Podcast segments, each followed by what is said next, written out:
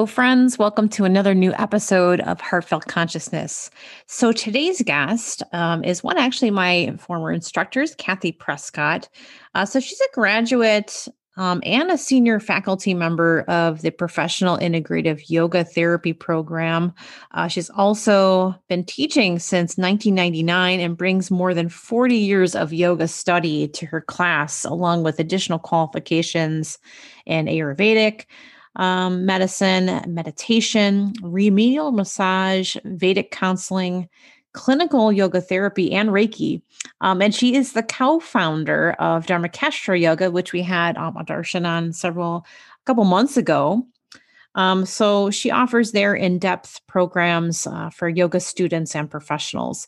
So her private yoga therapy practice focuses on helping individuals with small groups develop complementary programs for meeting their wellness objectives.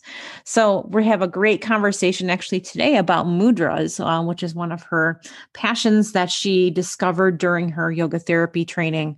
And um, yeah, so let's go ahead and dive in. So I'll see you guys on the other side.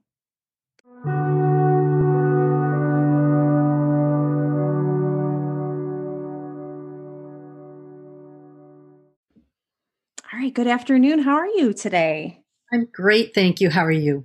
Not too bad. I can't complain. It's a beautiful day out and the flowers are just blooming. I'm actually just in a great, overall, great mood. Um, yeah, and I, I, appreciate you're here to talk about uh, mudras and stuff today. Um, I did want to kind of let the audience know, uh, just kind of introduce you quickly. Uh, so Kathy actually is part of the the team of uh, Dharmakestra Yoga. So if you guys listened to the podcast with Atma Darshan a few months ago, uh, she they collaborate together to uh, put together trainings and teach classes and things like that, teacher trainings and things, and also like yoga therapy. Um, and actually, you were the other teacher that was involved with the yoga nidra training that I had done back in 2019 and the beginning of 20, which was thinking back to that. I'm like, wow, that was so long ago. it feels like it was so long ago. Lifetime ago. I know, right? Um, so, would you mind actually just kind of filling in the blanks a little bit, telling the listeners a little bit about yourself and then your journey with yoga and any other forms of practice that you have? Certainly. Well, I've been practicing yoga for over 42 years now. I started out in Pittsfield, Massachusetts at a tiny studio in the annex of the Unitarian Church and never left. After that, I've studied all over the place, mostly therapeutically based styles of yoga. I moved to Cleveland in 2015 permanently after studying with the Bihar School of Yoga here for a while. And um, I'm also faculty on the Kripalu School of Integrative Yoga Therapy in the Berkshires. Very cool. Yeah, I've Very trained cool. in Ayurveda, so I'm an Ayurveda health counselor. I am a Reiki master, and on the sides, I've done massage therapy, aromatherapy, and most recently biofield tuning fork therapy. So, ooh, very cool. we might have to have you talk about that on another podcast episode, possibly. That sounds really interesting. It is. It's really cool.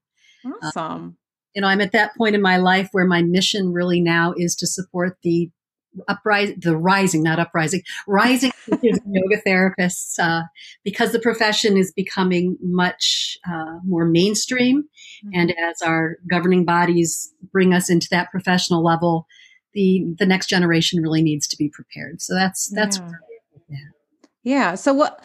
So I'm just kind of curious. What um thinking back to you know when you've maybe first stepped into even a studio or wherever it was uh, where did you where do you remember where you took your first class and maybe what your impressions were with that so i had just moved to pittsfield massachusetts out of school and i graduated mid-year so it was very cold january and i walked into a health food store and there was a flyer for a yoga class and i didn't even know what yoga was so I went, and my first teachers, my first teacher training were at the Unitarian Church. Oh, wow. Minister's wife, a nurse, and I'll call Joanna hippie. She was more.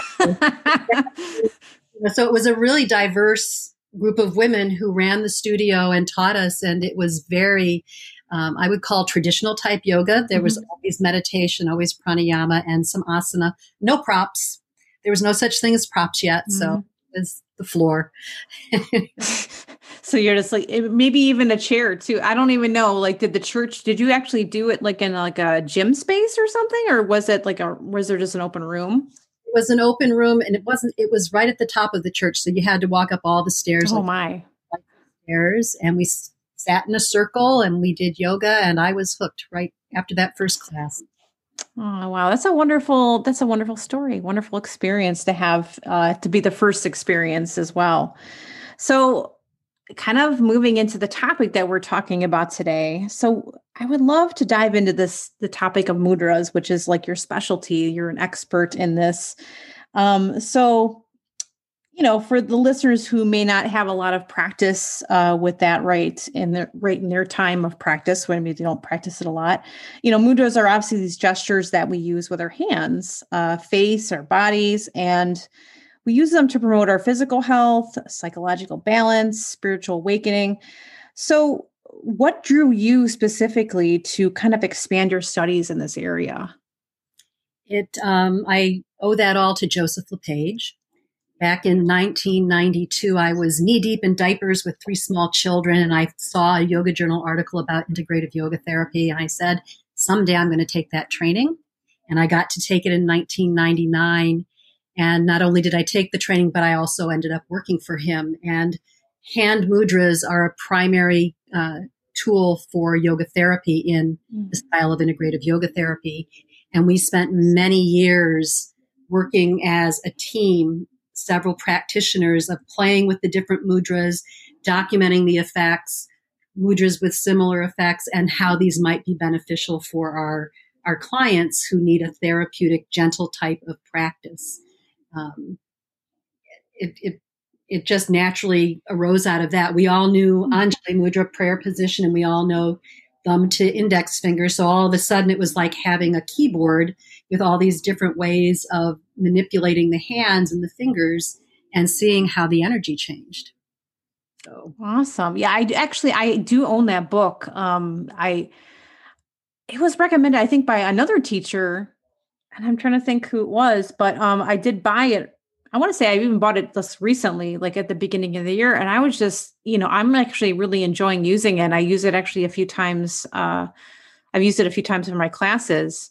Um, and I like that they offer a lot of nice uh, meditation to kind of correlate with the different mudras and kind of really embody that whole that whole practice. Well, that's really interesting.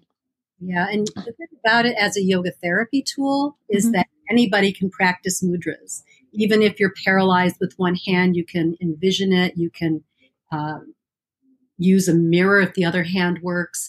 And if a certain mudra doesn't work for some reason, there's always another mudra with a similar effect. Mm-hmm. And we found historically that mudras are the most student compliant practice of all the things we do. They will do these because they can be sitting on the couch and not bothering anybody else. They don't have to worry about breath. They don't have to worry about a posture and they get the benefits of it. So it's it's such a powerful tool for them. Yeah, I like that. Um, so each mudra that you that you practice, you know, with this intention in mind, or it has this uh, core quality.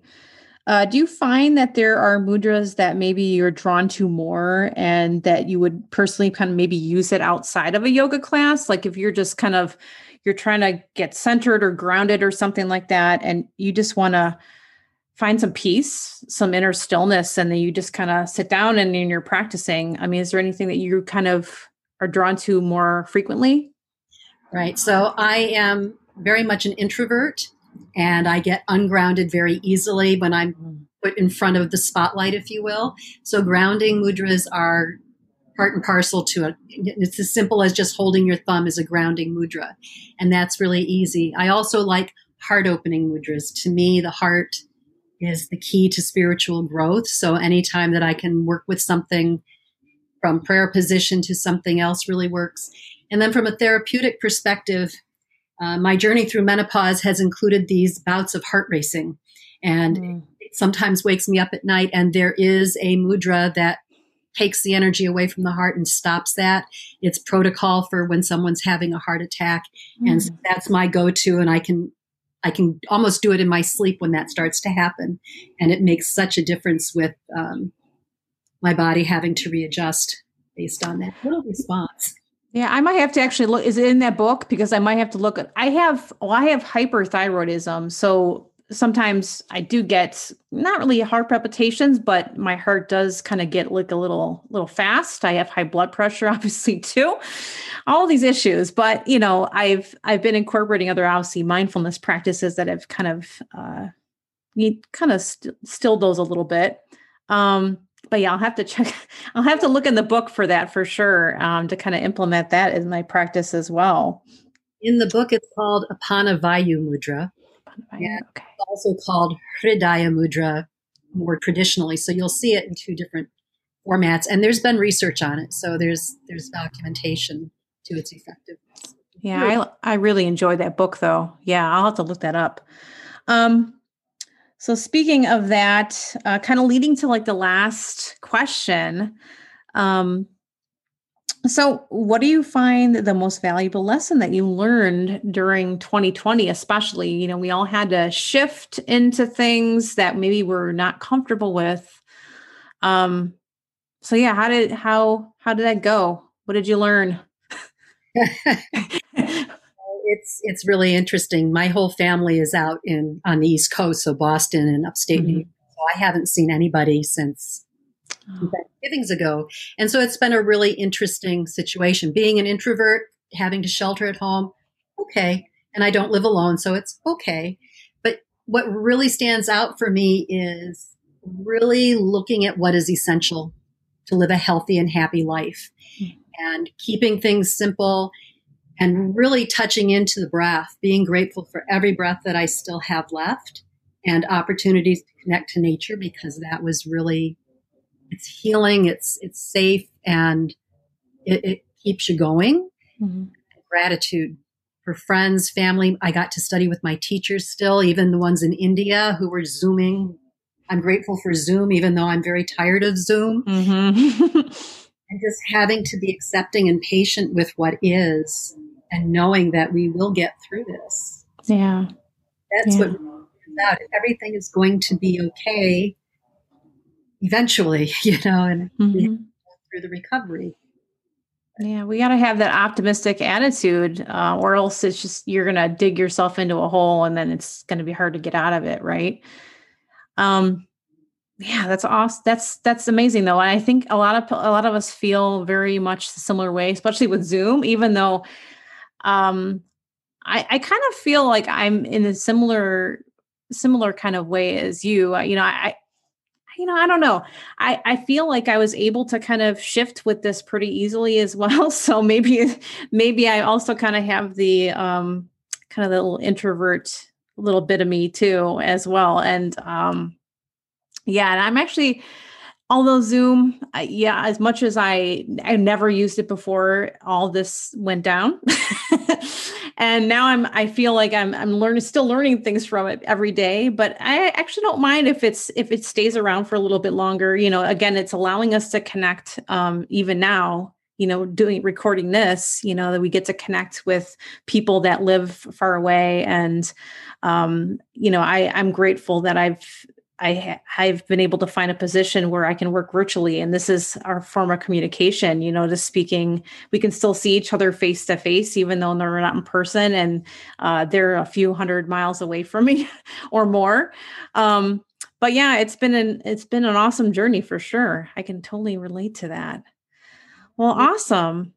Well, thank you. I really appreciate you taking your time today, Kathy, and just kind of talking about your experiences, uh, journey with yoga and with mudra and uh, yoga therapy.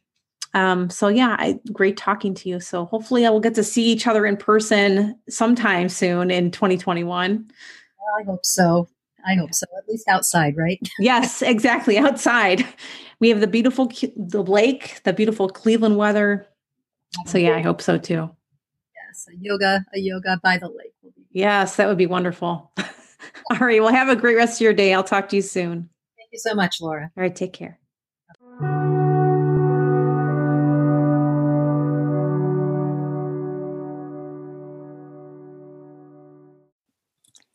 So I hope you enjoyed this conversation with Kathy. And as always, uh, don't forget to share, review, and subscribe. So be well, my friends, and I'll talk to you again soon.